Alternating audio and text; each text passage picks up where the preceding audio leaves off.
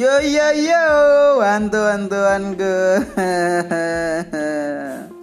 Cuman gue malam ini punya cerita nih ke kalian semua ya, para pendengar-pendengar yang setia gitu ya. Gue lagi kesel loh, serius sumpah. Gue lagi kesel sama seorang manusia yang gue anggap sangat aneh. Menurut gue nih, sangat aneh dan sangat tidak bisa dicerna menurut logika gue gitu ya ya gimana ya gue menceritakannya gitu mulai dari mana gitu ya. Jadi ada seorang wanita perempuan ya yang umurnya bisa dibilang di atas gua menurut KTP tapi ini terlalu rendah kalau menurut gua. Caranya itu terlalu eh gimana gitu ya. Udah nggak usah langsung closing nggak usah uh, open open awal lah gitu ya. Gue lagi kesel aja gue aja kalau udah gue kesel gue butuh teman ngobrol. Dan salah satu tempat gue ngobrol itu ya mungkin dengan para pendengar pendengar sekalian. Ya. jadi ceritanya bermula seperti ini nih. Jadi di awal kita bertemu itu kita bertemu di sebuah acara yang bernama terminal berbagi 700 bungkus nasi bersama mereka yang kurang beruntung. Di situ kita acara itu memang sistemnya berkolaborasi dengan segala himpunan yang ada di daerah Banda Aceh pada saat itu yang di mana kita mengumpulkan galangan dana dan mengajak kolaborasi bersama dengan tujuan apa? Biar tujuan semakin terbuka pintu-pintu hati para para pemuda untuk mau peduli sesama. Udah singkat cerita kita melakukan oprek untuk mencari kerjasama dan kita mendapatkanlah partner kerjasama. Salah satu himpunan uh, gua lupa nama himpunan pokoknya kalau nggak salah IPAMAS apa gitu ya jadi di situ ada satu orang perempuan ya kalau kita bilang kayaknya menarik uh, karena dia memang seorang uhti menggunakan cadar juga ya. Gua jelasnya secara spesifikat aja gitu ya. Dan kalau dia ngedengar itu bagus gitu ya. Jadi buat cowoknya juga nanti bagus gitu ya biar ngerti cerita alurnya. Jangan main datang-datang ngobrol gitu ya. Gue kesel, sumpah gue kesel malam ini asli. Oke. Okay. Terus dan ada cowok juga nih yang sama-sama satu himpunan dengan si Polan gitu ya, yang si Polan lagi jadinya. ya dengan si ah, Uti ini gitu ya. Terus ya udah akhirnya kita kan jalan ini program dan akhirnya program itu berjalan sesuai rencana. Kita berhasil membagi-bagi. Singkat cerita beberapa bulan bulan ya hampir berapa tahun gitu setahunan gitu lah ya kurang lebih berapa bulan gitu berlalu acara itu terakhir kita buat di 2018 satu tahun kurang lebih satu tahun. Jadi aku sama si cewek ini kan nyimpan nomor karena memang kebetulan uh, aku sama semua relawan atau sama semua anggota itu dekat gitu. Apalagi khususnya perempuan ya lebih dekat gitu ya.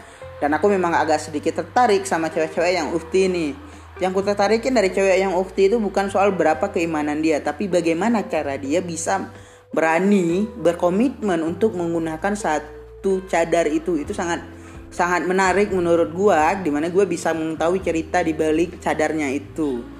Pasti kan setiap orang itu punya kisah ya dan gua sangat suka kisah seperti itu. Salah satu kisah motivasi ke gua untuk bagaimana sih gua itu bisa lebih menjadi hamba yang lebih baik gitu.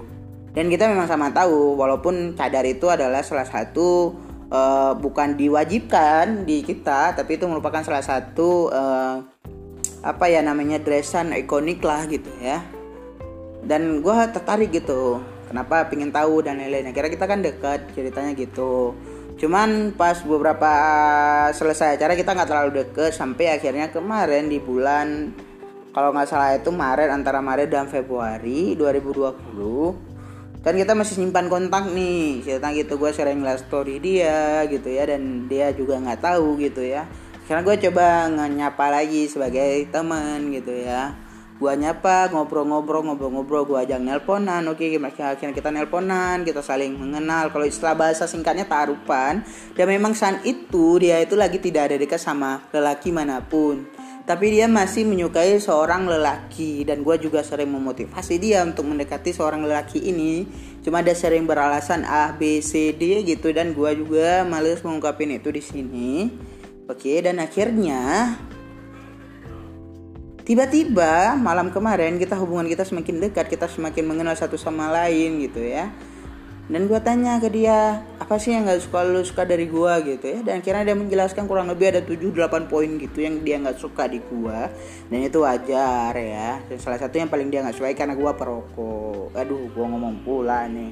Habis gue kalau didengarin cuma kayak gitu ya. Terus ngomong ngomong ngomong ngomong ngomong. Dan akhirnya gue tanya apa sih yang lu suka dari gue kata dia lu tuh gentleman lu tuh berani ngambil sebuah keputusan.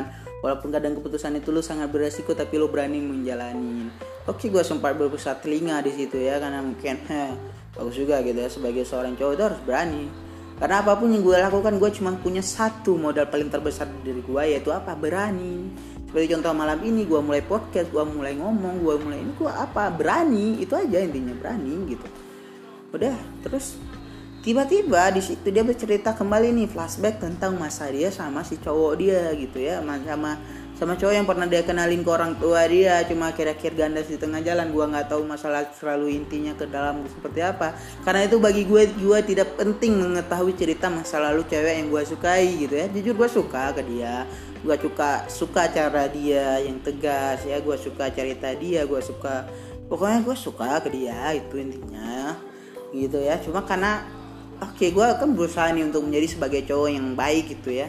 Dan di mana harapan untuk bisa mendapatkan hati dia gitu.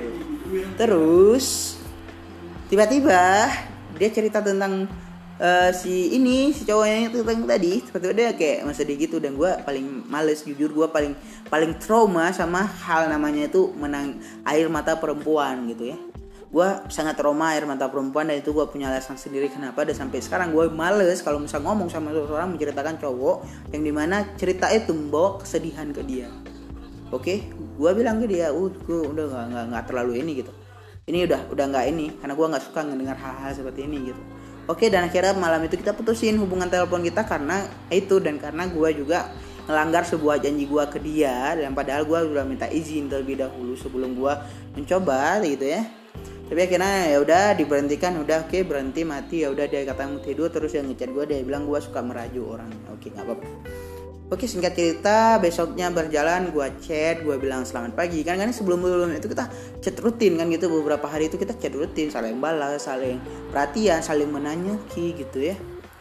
Udah gue chat pagi nggak dibalas gue chat siang nggak dibalas gue chat malam nggak dibalas tadi pagi gue chat lagi kalau nggak salah gue chat lagi pagi gitu ya san tiba-tiba gue nggak ngecek ngecek HP kan dari dari tadi siang gitu gue nggak ngecek HP terus tadi tiba-tiba gue buka handphone dan gue cek gitu.